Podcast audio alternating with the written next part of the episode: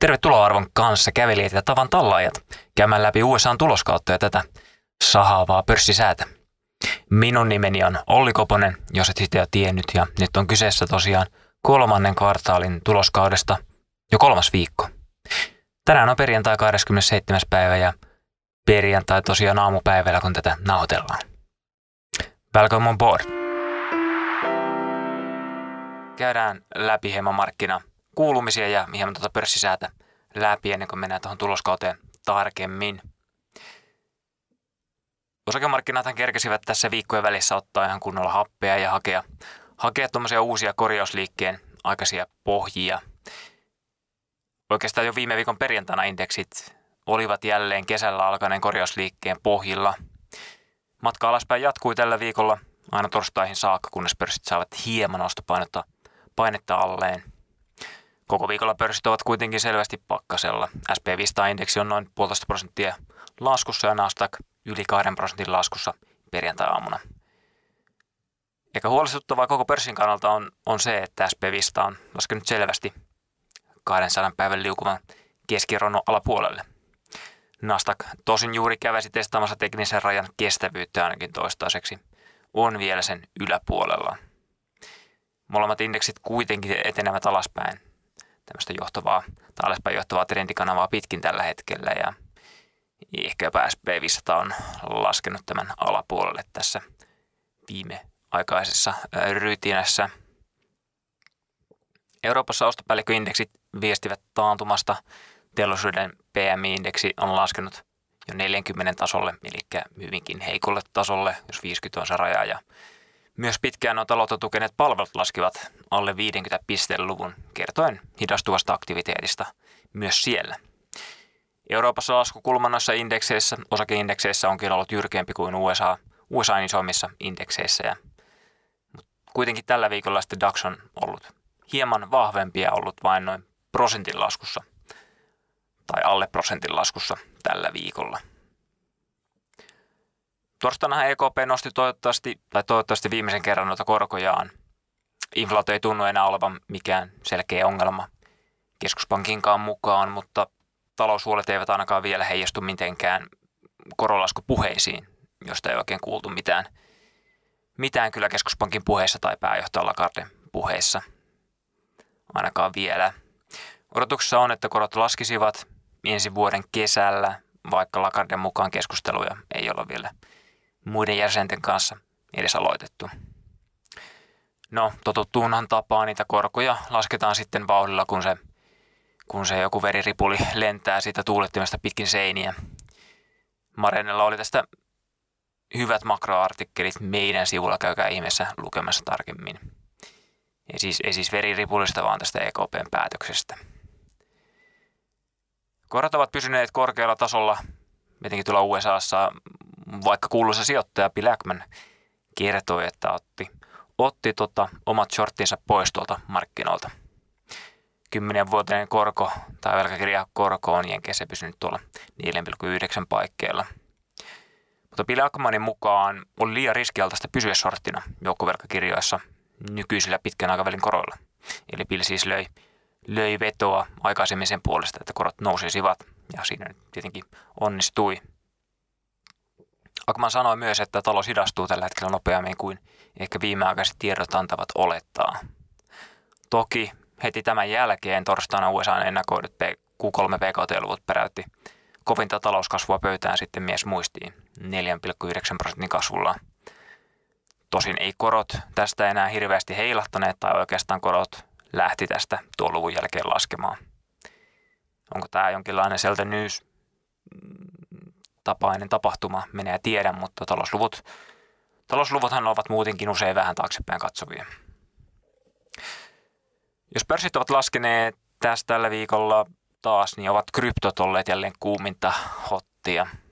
Ihan muutamia mainitakseni Bitcoin on noussut kahden viikon aikana lähes 30 prosentilla ja on noin 34 000 dollarissa per yksi bitcoini. Parempiakin nousuja on alalla nähty, kun muun muassa pienempiä pienempiä tai isompia varoja on kahden viikon aikana noussut yli 40 prosentilla. Ja vaan mainitakseni muutaman, niin muun muassa Solana ja Link ovat nousseet voimakkaamminkin kuin Bitcoin.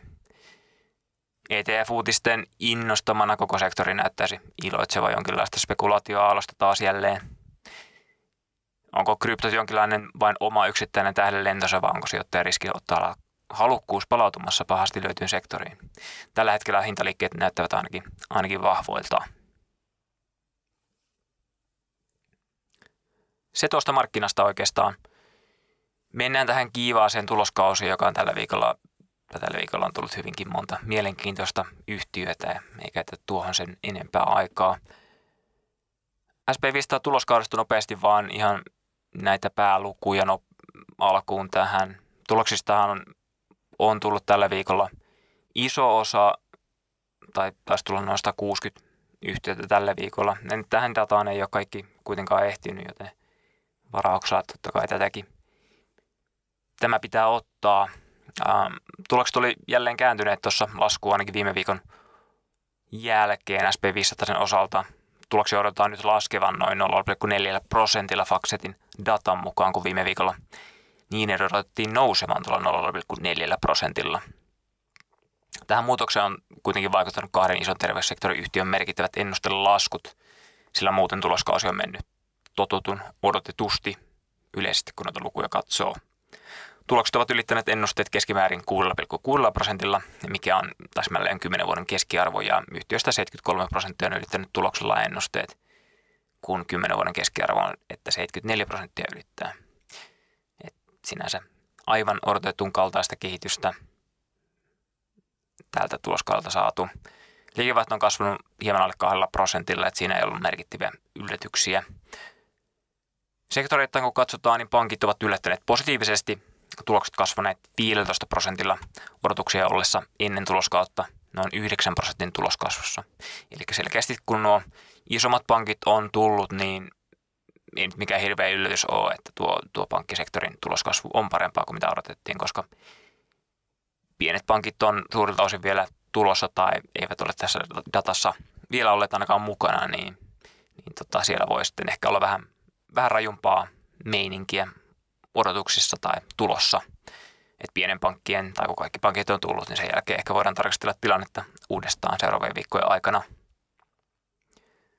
Toisessa päässä taas sitten tuloskasvun puolella, niin terveyssektorin, anteeksi, tuloslaskun puolella terveyssektorin tulokset ovat laskeneet 20 prosentilla versus 12 prosentin tuloslaskuodotukset.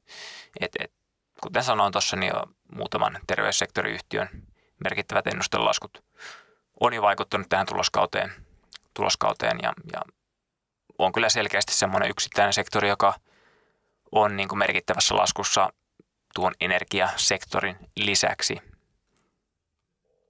Et terveyssektori odotetaan laskevan noin 20 prosentilla ja energiasektorin noin 36 prosentilla tällä hetkellä. Että sieltä oikeastaan näistä kahdesta sitten materiaaliyhtiöistä tulee sitten tämä SPVisten koko tulos heikennys ja muut. Muut sektorit ovatkin sitten kasvussa. Ja totta kai, kuten puhuttu ennen tuloskautta, niin tuo Communication Services ja Consumer Discretionary on ne niin koviten, koviten kasvavat sektorit tai miltä odotetaan koviten kasvua. Eteenpäin katsoen tuloksia odotetaan edelleen kasvan noin 7 prosentilla kuun neljän aikana – ja vuodelle 2023 tosiaan odotetaan noin prosentin kasvua ja edelleen vuodelle 2024 noin 12 prosentin tuloskasvua. Että noissa ei ole mitään merkittäviä muutoksia sitten tuloskauden alun jälkeen tapahtunut.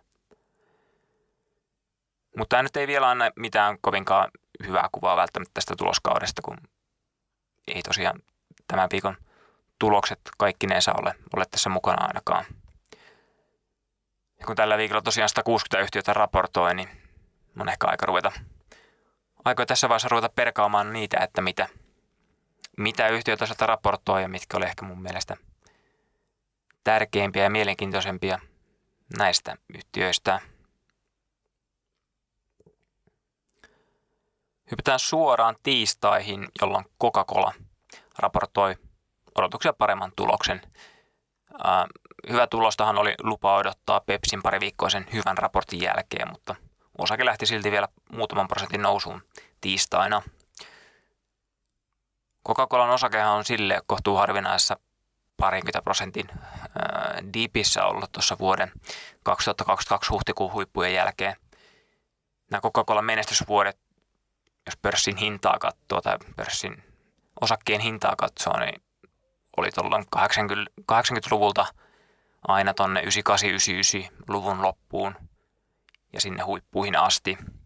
Niiden 99-98 huippujen jälkeen Coca-Colan osake on ollut lähes tämmöistä niin kuollutta rahaa, kunnes yhtiö ylitti aikaisemmat huippunsa vasta oikeastaan kunnolla vuonna 2016. Siinä oli semmoinen 17 vuoden pitkä jakso, kun tota, Coca-Colankin kurssi oli alle all time high, all time high lukujen. Mutta finanssikriisistä lähtien osake on kuitenkin ollut nousutrendillä. Mutta totta kai tässä niin kuin vaiheessa, miten isokin Coca-Cola on, niin tuo liiketoiminnan kasvattaminen niin kuin näillä volyymeilla alkaa olla jo haastavaa. Ja kyllähän tässä nyt viime aikoina just Coca-Cola ja Pepsi ja muun muassa McDonald's niin on niin kuin hintojen korotuksella saanut kasvua aikaa. Mutta ei tuo koko näytä kyllä Coca-Colaa merkittävästi hidastavan, sillä Q3 yhtiö kasvatti liikevaihtoa 8 prosentilla lähes 12 miljardiin. Ennusteet yhtiö ylitti liikevaihdon osalta noin 4 prosentilla. Hyvän liikevaihdon kehityksen myötä osakekohtainen tulos nousi 14 prosentilla 74 senttiin, mikä myös ylitti ennusteet noin 7 prosentilla. Eli ei mikään semmoinen jättitulos ylitys, mutta kuitenkin ihan hyvä tämän kokoiselle yhtiölle kokonaisuudessaan. Ja Coca-Colahan on niin kuin vertaistensa tavoin nostanut tuotteille hintoja. Q3 hintoja nostettiin noin 9 prosentilla, mikä ovetti liikevaihdon kasvua. Kuitenkin myös yhtiön volyymikasvu oli 2 prosenttia. Et selkeästi paremmin mitä sitten niin kuin muilla, muilla ehkä tässä markkinassa. Tämä on niin kuin voi sanoa, että on todella hyvä suoritus tässä markkinassa oikeastaan kaikkien näiden hinnankorotuksien jälkeen, mitä Coca-Colakin on joutunut tekemään, mikä sitten varmaan myös ehkä kilvoitti osaketta nousemaan tuon tulosylityksen lisäksi tuossa tuossa tiistaina. Ja tosiaan, jos muistatte, niin Pepsillähän nuo volumit oli laskussa ja kaikki liikevaihdon kasvu tehtiin hinnankorotuksilla. Jos katsoo niin kuin yhtiöiden Coca-Cola ja Pepsin tärkeää markkinaa Pohjois-Amerikkaa, niin Coca-Cola säilytti siellä volyyminsa.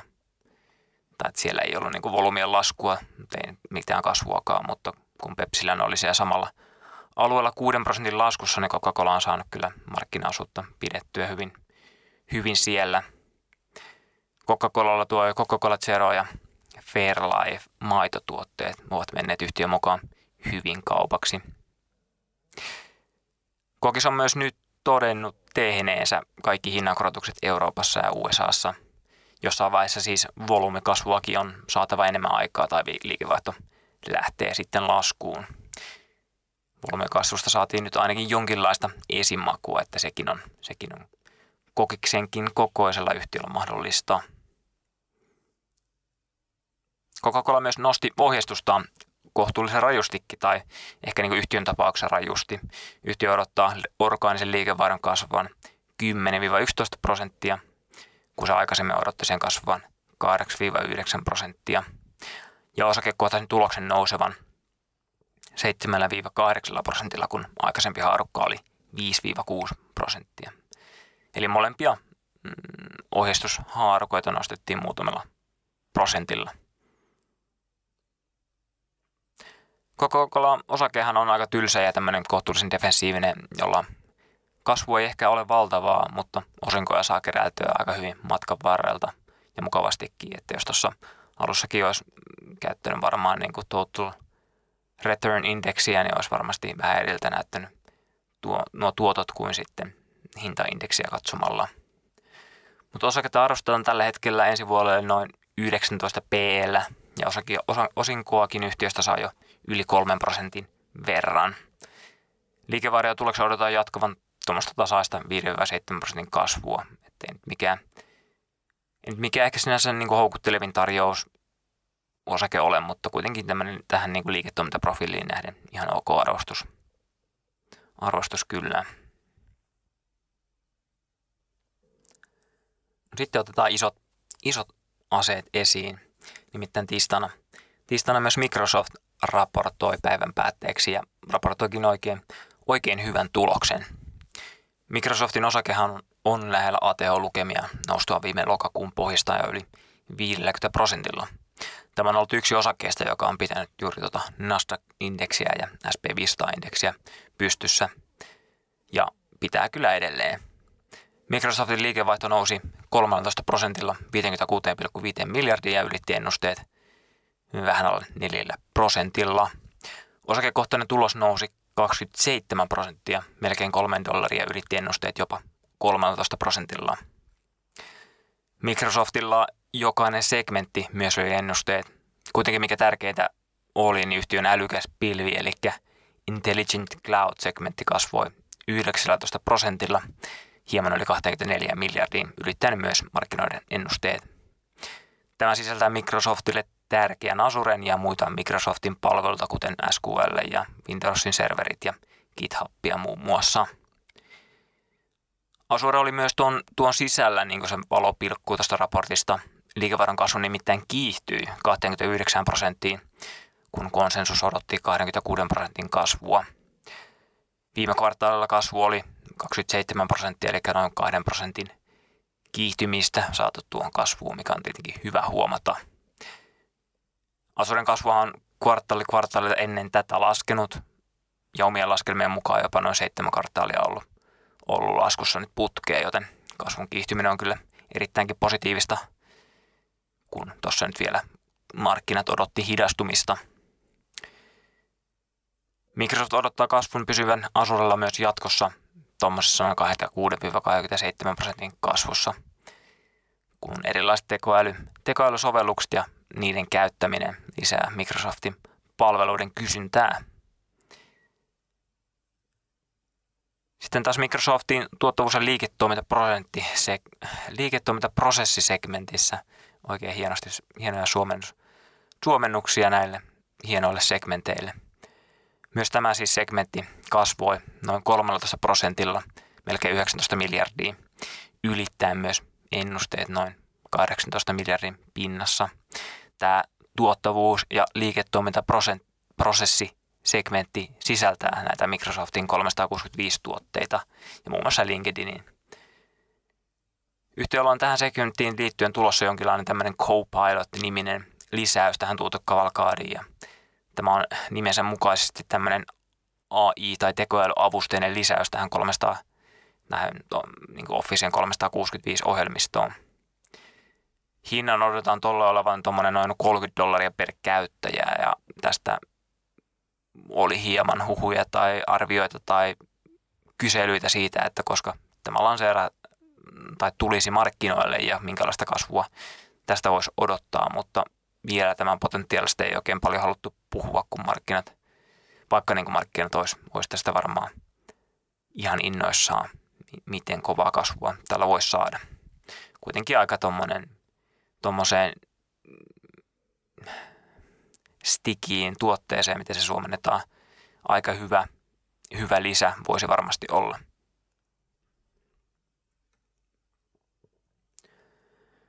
Sitten Microsoftin seuraava segmentti, tämäkin on hienosti suomennettu, eli enemmän henkilökohtainen kompuuttaminen, eli More Personal Computing segmentti, joka sisältää muun muassa Xboxin, Bingin ja muun muassa Surface-tabletit, niin kasvoi tuommoisen 3 prosenttia, mutta ylitti kuitenkin vähän alle 14 miljardin liikevaihdolla ennusteet selvästi, kun odotukset oli noin alle tai hieman alle tässä 13 miljardissa.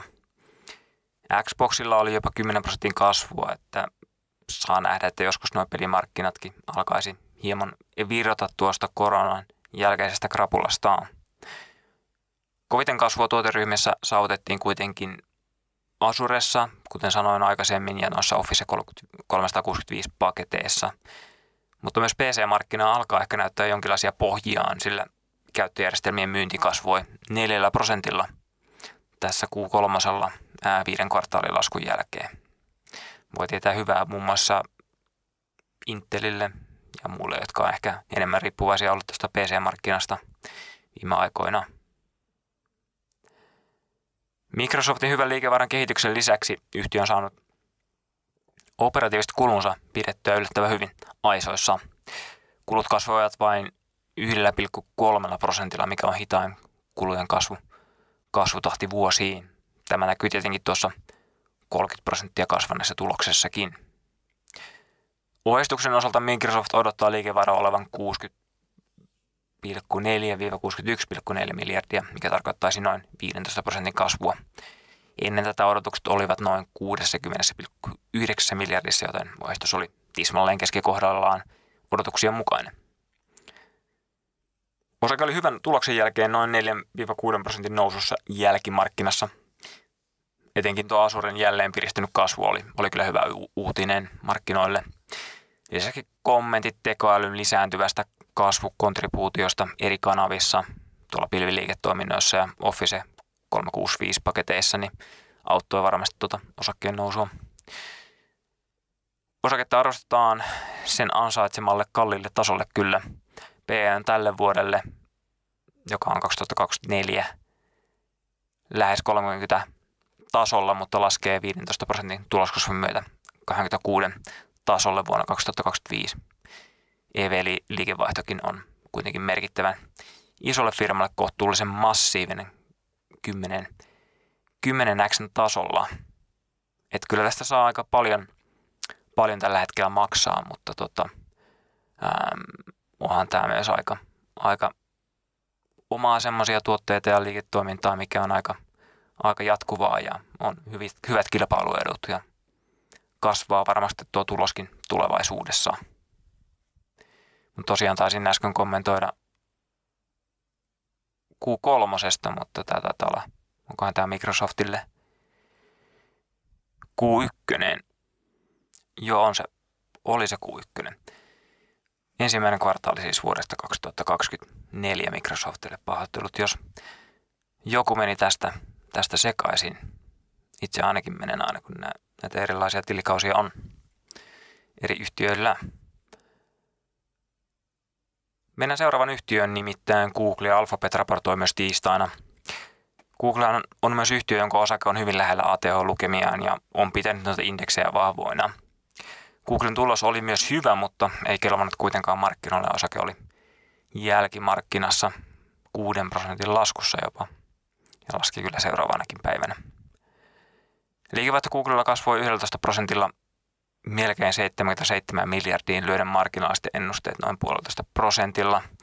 Osakekohtainen tulos kuitenkin nousi lähes 50 prosentilla 1,55 dollariin, mutta löi ennusteet vain 7 prosentilla. Eli ei mitenkään massiivista ylitystä Googlen osalta saatu. Googlen liikevaihtoeristä lähes kaikki ylittivät odotukset. Liikevaihto kasvoi pitkästä aikaa yli 10 prosentilla – laskelmien mukaan neljä kvartaalia on mennyt alle 10 prosentin kasvua. Hakutoiminnot vetivät hyvin ja mainostulot ylittivät kokonaisuudessaan odotukset ja mainostulojen sisällä YouTube myös ylitti odotukset. YouTubessa nämä shortsit, eli lyhyet videot kärsivät hyvin populaa yhtiön mukaan. Ja tässähän nyt on seurattu kaikkien somealustojen, tai kaikki somealustat ovat seuranneet TikTokin esimerkkiä – esimerkkiä tuoneet näitä lyhyitä videoita omille, omille tota, tai omiin sovelluksiinsa. Pettymyksen puolella Googlella jäi kuitenkin, kuitenkin tämä pilviliiketoiminta, joka on totta kai tärkeässä osassa myös, myös heillä. Kun aikaisemmin puhumme tuosta Asuresta ja sen kiihtyneestä kasvusta ja Google Cloudin kasvuodotuksista, liikevaihto kasvoi 22, 22 prosentilla 8,4 miljardiin, kun odotukset oli 8,6 miljardissa. Ei siis mikään iso missi tuossa, mutta muiden kasvaessa vahvemmin, niin se on totta kai semmoinen harmittava takaisku, takaisku Googlelle. Cloudin kannattavuus nousi positiiviseksi viime vuoden tappioista, mutta jäi myös selvästi odotuksista. tulos oli vain hieman alle 300 miljoonaa, kun odotuksessa oli yli 400 miljoonaa tulos tuolle Google Cloudille. Cloud ei olekaan eh, Googlelle ehkä ainakaan vielä semmoinen kilpailijan, kilpailijoiden veronen lehmä tai kilpailijoiden veronen lypsylehmä, kassakone, mitä se joillekin yhtiöille on. Jo tällä hetkellä Cloudin kysynnästä kommentoitiin, että asiakkaat optimoivat käyttöön, eli pyrkivät vähentämään kustannuksia. Sama viestiä tuli Microsoftilta, ehkä hieman eri sanoin. Hinnankorotuksia on nyt varmaan vaikeampi tehdä ja ylimääräistä tekemistä osin varmaan tuollakin karsitaan ja pyritään, pyritään miettimään, että onko, onko tarpeen maksaa niin paljon tuosta pilvit tuota käytöstä. Mutta ylipäätänsä kulupuolella Google on saanut aikaa muutoksia muun muassa no, potkimalla pihalle jengiä. Tammikuussa yhtiö ilmoitti vähentävänsä 12 000 ihmistä ja tota, silloin totta kai saatu sitten aika merkittäviä kulusäästöjä. Kuitenkin tuo operatiivinen marginaali sekä tulos jäivät hieman markkinoiden odotuksista. Tuo operatiivinen marginaali, marginaali oli 28 prosenttia, kun odotuksissa oli vähän päälle 28 prosenttia. Alariveleistä taas merkittävät kertaeväärät viime vuonna parasivat tulosta kuitenkin roimasti. Googlen raportin ja tulosjulkistuksen kommenteissa niin toimitusjohtaja ja talousjohtaja kommentoivat olevansa tyytyväisiä yhtiön kehitykseen sekä tekoälyn mahdollisuuksiin Googlen eri alustoilla. Vielä tuon tekoälyn vaikutukset ovat kuitenkin aika pieniä yhtiöille ja päällisin puolen vain puheissa, tai on yhtiöllä tämä Google Bardi, mutta siitä nyt en ole ihan hirveästi vielä kuullut, että se merkittävästi osanakaan mitään liiketoimintaa kasvattavaa tekijää tuonut. Mutta päällisin puolen Googlelta siis ihan hyvä tulos, mutta tuo pilviliiketoiminnan heikkous jäytää kyllä sijoittajia. Osaketta arvostetaan tällä hetkellä kuluvalle vuodelle noin 25 PE-kertoimella, mutta vahvan 20 prosentin tuloskasvun myötä PE laskee 20 pintaan vuonna 2024 ja edelleen 17 pintaan vuonna 2025. EV per liikevaihtokin on vaan 6 ensi vuoteen. Et sinänsä siis halvempi, tai aika paljonkin halvempi kuin Microsofti, mutta liiketoiminnan ajuritkin ovat ehkä, ehkä varsinkin tuolla niin tekoälyn puolella enemmän tuon Microsoftin puolella. No keskiviikkoon, kun mennään, niin Meta raportoi tuloksensa. Metankin osake on hyvin tukenut indeksejä noustuaan jo parhaimmillaan 16 prosentin päähän ATH-lukemistaan. Lokakuun pohjalta osake on noussut jo lähes 300 prosenttia. Hyvä tuloskehitys on tukenut osaketta, kun mainostulot yhtiöllä ovat palautuneet vähän heikommasta ajanjaksostaan. Ja hyvää tulosta saatiin nyt myös keskiviikkona, kun metan liikevaihto nousi 23 prosentilla yli 34 miljardiin dollariin. Ennusteetkin lyötiin noin kahdella prosentilla.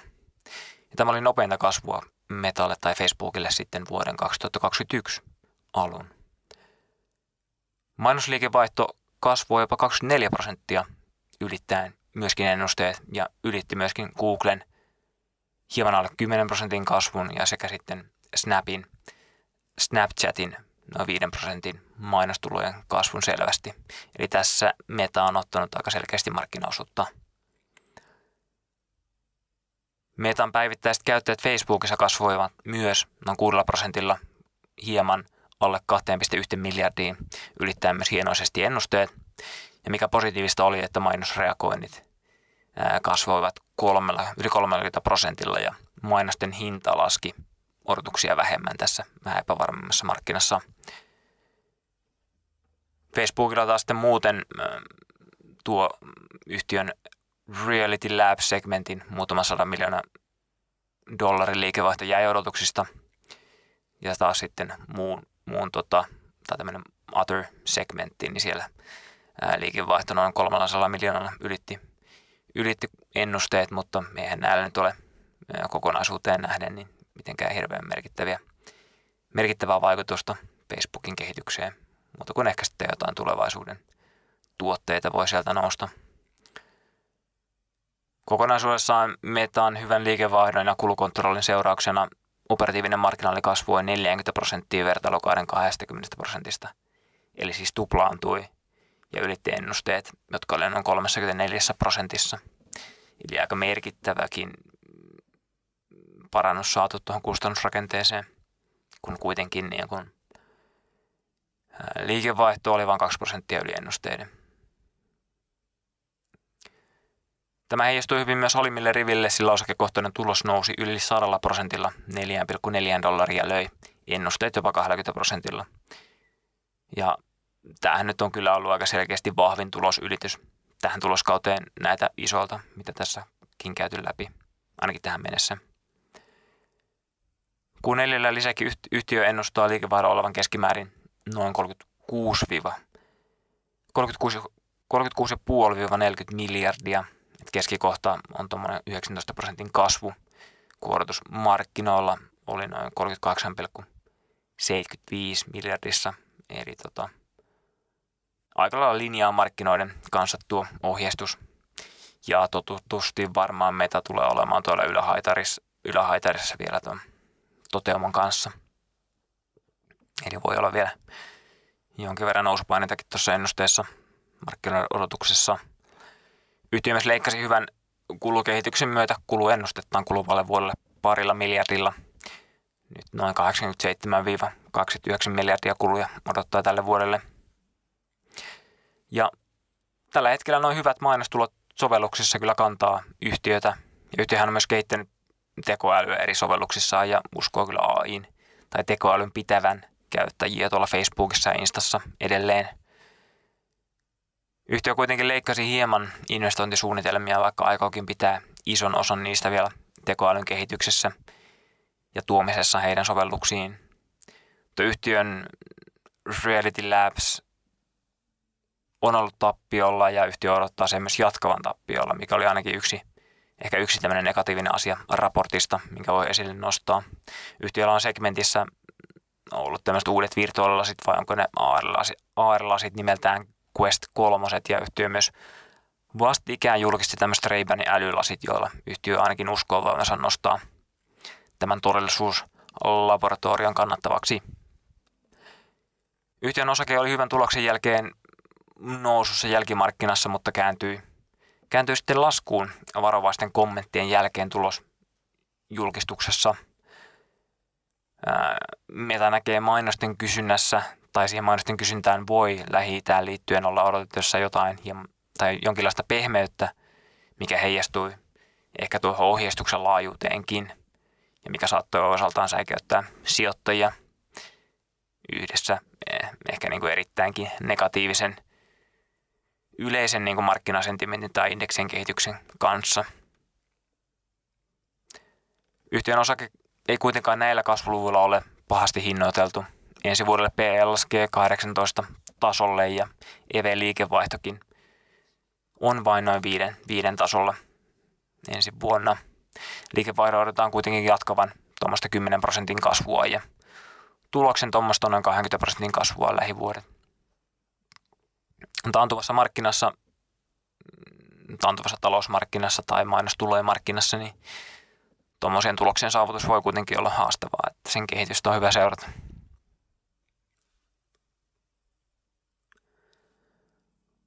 Mennään sitten torstaihin ihan pienenä huomiona maailmantalouteen liittyen. Otetaan UBS tähän väliin, joka raportoi tosiaan torstaina tuloksensa ja UPS raportoi merkittävästi laskeneesta tuloksesta Q3 ja odottaa jatkossa myös alhaisempia liikevaihdon tasoja sekä heikompia marginaaleja. UPS sanoi innosteensa johtuvan etenkin synkästä maailmantalouden kuvasta, vaikka yhtiöllä on ilmeisesti ollut myös jotain työvoimaongelmia, mitkä on aiheuttanut jotain kulu- ja liikevaihtopainetta. Liikevaihto laski 13 prosentilla hieman yli 21 miljardiin. Yhdysvalloissa volyymit laskivat jopa 12 prosenttia ja kansainvälisen segmentin volyymit laskivat 7 prosentilla. UBSn kuljetusvolyymit ovat olleet laskussa oikeastaan koko vuoden, mutta se kiihtyy vielä Q3 entisestään. UBSn osakekohtainen tulos laski lähes 50 prosenttia, noin 1,6 dollariin, olen kuitenkin hieman parempi kuin ennusteet tosiaan on lakkohuolet ja, ja työvoimaongelmat ovat aiheuttaneet yhtiöille tappioita ja asiakkaiden menetyksiä jonkin verran, kun kuljetuksia on siirretty muihin palveluihin. Yhtiö kuitenkin uskoo, että volyymi tulee takaisin heille jossain vaiheessa. Tuosta odotuksia ehkä hieman paremmasta tuloksesta huolimatta ohjeistus oli se, mikä vei sitten osakkeen yli 5 prosentin laskuun torstaina avauksessa. UBS nimittäin laski koko vuoden liikevairon hieman alle 92 miljardiin. Aikaisemmin se ohjeistus oli 93 miljardia ja arvioi operatiiviksi marginaaliksi noin 11 prosenttia, kun se aikaisemmin oli lähempänä 12 prosenttia. Yhtiö tosiaan perusteli näitä alennettuja näkymiä maailmanlaajuisella makrotaloudellisella epävarmuudella. Ja jos se olisi johtunut lakosta tai muusta, se olisi ehkä, ehkä sinänsä ollut jopa parempikin, että se olisi kertaluontoinen ollut, mutta yhtiö halusi jotenkin erikseen korostaa, että se ei johtunut tästä työvoimatilanteesta. Et sinänsä ehkä tämmöinen maailmantalouden epävarmuuden näkyminen näin selvästi tai ainakin sanallisesti selvästi UPSS voi heijastua myös koko, koko talouteen ja osakemarkkinaan myös. Nimittäin hänen UPS toimii tämmöisenä ehkä niin kuin talouden ennakkotiedon tuojanakin tai voi jopa toimia talouden kuumemittarina. Netistä meinaalisin löysin tämmöisen tiedon, että yhtiön, yhtiön kuorma-autot kuljettavat arviolta noin 6 prosenttia Yhdysvaltojen PKTstä – ja 3 prosenttia maailman PKTstä. Eli jos UPS ei liiku, niin ei liiku luultavasti maailman talouskaan. Mutta totta kai sitten voihan yhtiö myös menettää markkinaosuuksiaan, kuten ehkä tässäkin tapauksessa on käynyt. Ja sinänsä välttämättä ehkä suoraan verrannollisia yhtiön volyymilasku ei ole maailmantalouden volyymilaskuun. Mutta seurattava asia. Myös Amazon raportoi torstaina tuloksensa. Amazon on ollut viime tuloskaudella erittäinkin hyvä ja jopa yksinään pelastanut yksittäisten sektorien tuloskausia. Tai miksi ei koko SP500-indeksin tai Nasdaq-indeksin tuloskautta. Amazon on, tai Amazonin osake on myös lasketellut noin parikymmentä prosenttia tai korjannut liikettään alaspäin parikymmentä prosenttia viimeaikaisista huipuistaan tai kesän huipuistaan ja lähestyy Osakkeen hinta myös lähestyy 200 päivän liukuvaa keskiarvoa. Saa nähdä, saisiko tulos jokseenkin hyvä tulos. Jälleen nostajat liikkeelle aika teknisestikin hyvästä nousupaikasta. Ja tosiaan hyvä tulostahan sieltä ainakin saatiin. Liikevaihto nousi 13 prosentilla 143 miljardiin, mikä oli hieman parempi kuin hieman alle 142 miljardin odotus tai semmoisen pari miljardia, pari miljardia parempi, mutta prosenteissa vain semmoisen yhden verran. Hauska sinänsä lukea näitä liikevaihtolukuja, kun yksittäinen yhtiö tekee varmaan enemmän, enemmän liikevaihtoa kuin koko Helsingin pörssi. No tulossa vasta hyvä olikin. Ää, osakekohtainen tulos nousi yli kolminkertaisesti, 94 senttiä ylitti analytikoiden ennusteet jopa 60 prosentilla. Segmenteittäin kun lukuja katsoo, sijoittajille ja yhtiöille tärkeä Amazon Web Servicesin liikevaihto oli kuitenkin hieman pehmeä. Liikevaihto kasvoi vain 12 prosentilla 23,1 miljardiin. Kuoritus oli hieman päälle 23,1 miljardissa. Eli ennustesta ei oikeastaan jääty, mutta sitten taas kun katsoo tuota Azuren kasvua, mikä oli 29 prosenttia, ja Google Cloudin 22 prosentin kasvua, niin tuo kasvun tai niin kuin näiden kasvun jälkeen tuo paikalleen jäänyt tai paikallaan junnaava AVSn kasvu oli varmaan kyllä osin pieni pettymys. Odotuksessa on, että kasvu jälleen kiihtyisi seuraavien kvartaalien aikana tuolla, mutta niin kuin alalta kuulut kommentit kulujen tai pilvi, pilven käytön optimoinnista eivät ehkä tue tätä kasvua. Amazon myös näkee näiden kulujen leikkausten jatkuvan itsekin, vaikkakin ehkä vähän pienemmällä tahdilla tästä eteenpäin asiakkaiden keskuudessa. Kuitenkin sitten niin kuin yhtiön konfapuhelussa toimitusjohtaja Chassi puhui kuitenkin optimistisesti AVSn kysynnästä. Yhtiö on nähnyt klousattujen kauppojen tahdin ja volyymin kiihtyvän tuolla kuunnellosella. Syyskuussa yhtiö on tehnyt monta kauppaa, jotka näkyvät sitten kuunnelijaluvuissa. Tämä olikin ehkä päällimmäisen, päällimmäinen syy, miksi osake lähti jälleen, jälleen nousuun jälkimarkkinassa pienen pumpin ja dumpin jälkeen. Vielä ehkä kommenttina AVS liittyen yhtiö myös puhui, kuinka yhä useampi asiakas käyttää AVS heidän heidän sitten asiakkaiden omien AI-mallien pyörittämiseen. Ja myös Amazon on lyönyt, luonut erilaisia työkaluja, työkaluja, joilla asiakkaat voivat tekoälyä hyödyntää palvelussa ja tämä voisi pitää kasvua yhä enemmän yllä tulevaisuudessa. No Amazonilla sitten seuraavan segmenttiin, kun hypätään tämä mainossegmentti, liikevaihto kasvoi vahvasti jopa 26 prosentilla 12,1 miljardiin, ylittää myös ennusteet noin 11,6 miljardissa. Digitaalinen mainonta on tärkeä asiakkaalle Amazonin palvelussa, jotka haluavat nostaa siellä omia tuotteitansa esille.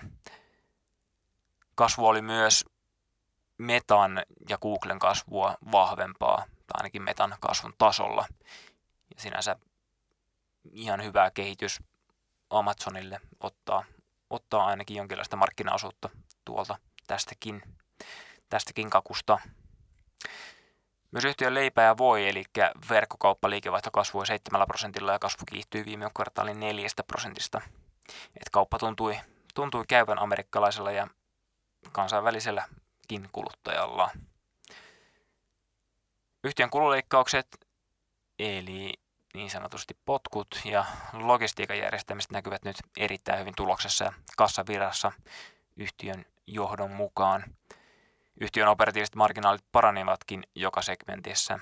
Tämä yhtiön kansainvälisen liiketoimintasegmentin marginaali nousi lähes nollan tasolle melkein 10 prosentin tappioista viime vuonna.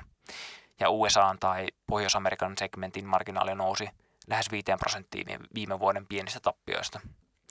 Myös AVS-marginaali parani 30 prosenttiin viime vuoden 26 prosentista. Eli AVS kyllä, kun puhuin niistä lypsylehmistä, niin AVS kyllä hyvää tulosta tekee. Marginaalit myös jokaisella segmentillä jatkoi nousua edellisestä kvartaalista, mikä oli totta kai hyvä, hyvä huomata. Jos katsoo sitten koko yhtiön operatiivista marginaalia, se nousikin lähes 8 prosenttiin ylittäen selvästi odotukset myös. Marginaali on korkeimmillaan sitten vuoden 2021 alun, mikä on kyllä äärimmäisen kova suoritus tässä markkinassa. Marginaali on noussut viime vuoden lopun alle 2 prosentista joka kvartaali. Muutamalla prosentilla on tosiaan nyt on 8 prosenttia. Et sinänsä vaikka tuloskaudenkin alussa puhuttiin, että 12 prosentin tuloskasvu vaikuttaa vaikealta, kun marginaaleja pitäisi parantaa, mutta jos siellä on tämmöisiä Amazonin tapaisia yhtiöitä, jotka tuo ison osan sitä tuloksesta, niin eihän se niin mahdottomalta vaikutakaan. No takaisin Amazonin ohjeistus seuraavalle kvartaalille oli ehkä kaikin tämän jälkeen kuitenkin pieni pettymys. Amazon odottaa liikevaihdon olevan keskimäärin noin 163,5 miljardia. Q4 kuorotus oli lähempänä Amazonin haarkan yläpäätä noin 166,5 miljardissa. Amazon kasvaisi ohjeistuksella ja tällä tärkeällä seuraavalla kvartaalilla tai sesonkin kvartaalilla vain 10 prosentilla, mikä olisi kohtuu lähellä historian alhaisinta kasvua. Mutta sinänsä, mitäpä voisi näin, mielen sanoa kirjas on helvetin, hemmetin, hemmetin piti sanoa, hemmetin isolta yhtiöltä odottaa. Yhtiön osake oli hyvän tuloksen jäljiltä ensin tosiaan nousussa jälkimarkkinassa laskeakseen kuitenkin sitten näiden asiakkaiden kululeikkauskommenttien jälkeen jälleen nollan tasolle. Mutta ilmeisesti ABSn kysyntäkommenttien jälkeen jälleen osake lähti, lähti nousua ja oli noin 5 prosentilla, 5 prosentilla nousussa heikomman torstaipäivän jäljiltä tuossa perjantaina aamulla jälkimarkkinassa. Näin ainakin alustavasti osake olisi saamassa tukea tuosta tosiaan tuosta 200 päivän liukuun keskiarvon tuntumasta hyvän tuloksen johdosta, vaikka tuo kasvuohjeistus tosiaan jäikin hieman markkinoiden haluamasta. Mutta kyllä tästä Amazonin marginaalilaajennuksesta ja kasvusta saa kyllä jotain maksaakin. Amazonin odotetaan lähivuosina kasvattavaa liikevaihtoa on 10 prosentin tahtia, mutta osakekohtaisen tuloksen odotetaan nousevan noin 30 prosentin tahtia ja vielä kiihtyvä vuoteen 2026 mennessä tai sinne mentäessä. Osakkeen PE onkin tälle vuodelle 50 tasolla, mutta laskee nopeasti vuonna 2024 40 tasolle ja vuonna 2025 edelleen noin 30 tasolle. EV-liikevaihto on maltillisesti kahden tasolla, koska totta kai liikevaihdon kasvussa, liikevaihdon kasvussa seinä tulee väistämättä vastaan, vastaan joskus. Marginaalilaajennukseen uskovalle tuloskasvu hoitaa kyllä tätä kovaa arvostusta, mutta arvostuksen normalisoitumiseen menee kyllä, menee kyllä hetki tässä. Mutta ainakin kuitenkin näiden alkusteppien tai niin kuin viime kvartaalien perusteella tuloskasvu voi tosin tulla odotuksia nopeamminkin, minkä vuoksi osake voisi kovasta arvostuksestaankin huolimatta kyllä nousta.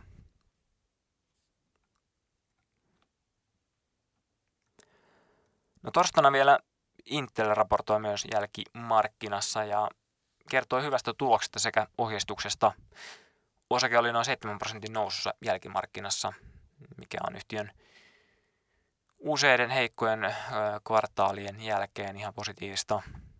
Yhtiön liikevaihto laski edelleen 8 prosentilla 14 miljardiin, ylittäen kuitenkin ennusteet 5 prosentilla. Tämä oli seitsemäs perättäinen lasku PC-markkinasta kärsineelle Intelille. Oikaistu osakekohtainen tulos kuitenkin nousi 60 prosentilla noin 41 senttiin ja ylitti odotukset lähes 90 prosentilla. Yhtiön tulos ja marginaalit ovat parantuneet, kun yhtiö on pystynyt leikkaamaan kuluja lähes 15 prosentilla ja henkilömäärä on laskenut 130 000 120 000. Et siinähän ne kulut kyllä laskee hyvin, kun porukka potkii pihalle. Intelhän ei ole ollut mikään Nvidia taistellessaan tekoälyssä käytettävistä siruista, mutta Intel uskoo, että sen siruista ja tuotteista olisi hyötyä tekoälyn parissa erityisesti sitten paikallisten laitteiden tai niiden päällä pyörivien AI-mallien kanssa. Ja Intel uskoo, että ei mallia mm, tai tekoälyä tarvittaisi välttämättä, tai sitä tarvitsisi välttämättä pyörittää siellä AVS pilviliiketoiminnoissa. Toimitusjohtaja tai Intelin toimitusjohtaja Gelsinger myönsi kuitenkin, että jotkut asiakkaat ovat siirtäneet tekemisiään pois Intelin Intelin tuotteista kohti Nvidian valmistamia tekoälysiruja. Toimitusjohtajan sanoo, ala on nähnyt viimeisen, viimeisten muutaman neljänneksen aikana siirtymiä eri valmistajien tuotteiden kesken ja sekä osin myös serverimarkkinan varaston purkua, mikä on sitten heikentänyt ehkä niin kuin Intelin, Intelin kehitystä. Mutta tällä hetkellä Intel näkee merkkejä kysynnän normalisoitumisesta siirryttäessä neljännelle kvartaalille. Neljännen kvartaalin ohjeistus olikin se, mikä sitten ilahdutti sijoittajia. Kuunnelliselle Intel odottaa liikevaihdon olevan keskimäärin haarukassaan noin 15,1 miljardia, kun ennuste oli noin 14,3, eli toinen ennuste ylitettiin noin 5 prosentilla. Osakekohtaisen tuloksen yhtiö odottaa olevan jopa 44 senttiä, kun käsittääkseni konsensus odotti noin 32 senttiä, eli tämä ylitti odotukset jopa 35 prosentilla. Intelillähän odotetaankin vahvaa tuloskasvua lähivuodet tästä, kun se on tästä heikosta ajanjaksosta ja ää, käänteestään selvinnyt. Ensi vuodelle tuloksen tulisi nousta lähes 200 prosenttia ennusteiden mukaan, josta jatkaa yli 30, 30 prosentin tahtia lähivuodet. Osakkeen PE laskeekin kuluvan vuoden 50, 50 ensi vuonna jopa 9, 19 tasolle ja edelleen vuonna 2025 P laskee jopa alhaiselle 15 tasolle.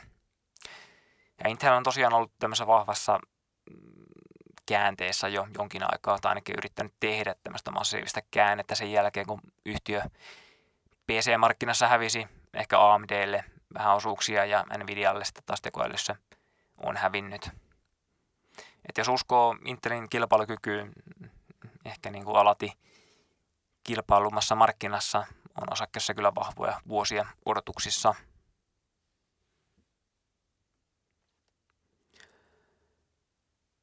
Mutta se oli oikeastaan tältä viikolta siinä. Jälleen isommat ja mahtavimmat, tai ainakin jollain tasolla mielenkiintoisemmat tulokset käyty läpi, ainakin tämän torstaihin mennessä tai perjantai-aamuun mennessä. Perjantainahan tulee vielä energiayhtiöitä muun muassa Jenkeissä ja ainakin sitten iso omenan Applen pitäisi saapua lähiviikkoina ja voi siellä olla tai onkin muutakin mielenkiintoista vielä, mitä käydä läpi seuraavilla viikoilla. Kiitoksia kuuntelusta jälleen kerran. Laita peukkua ylös tai alas ja seuraa. Ja muistakaa myös, myös kommentoida, komment, käydä kommentoimassa, mitä tykkäsitte ja mistä haluaisitte kuulla. Kuulla ehkä enemmän näissä tuloskausi podessa. Se auttaa myös totta kai algoritmeja työntämään mun naamaa joka paikkaan. Mutta joo, eiköhän tämä riitä tältä, tältä viikolta oikein hyvää ähm, viikonloppua ja koittakahan levätä, levätä välillä myös, vaikka tuloskauden aikana tulee tuhansia tuhansia raportteja, mitä lukee.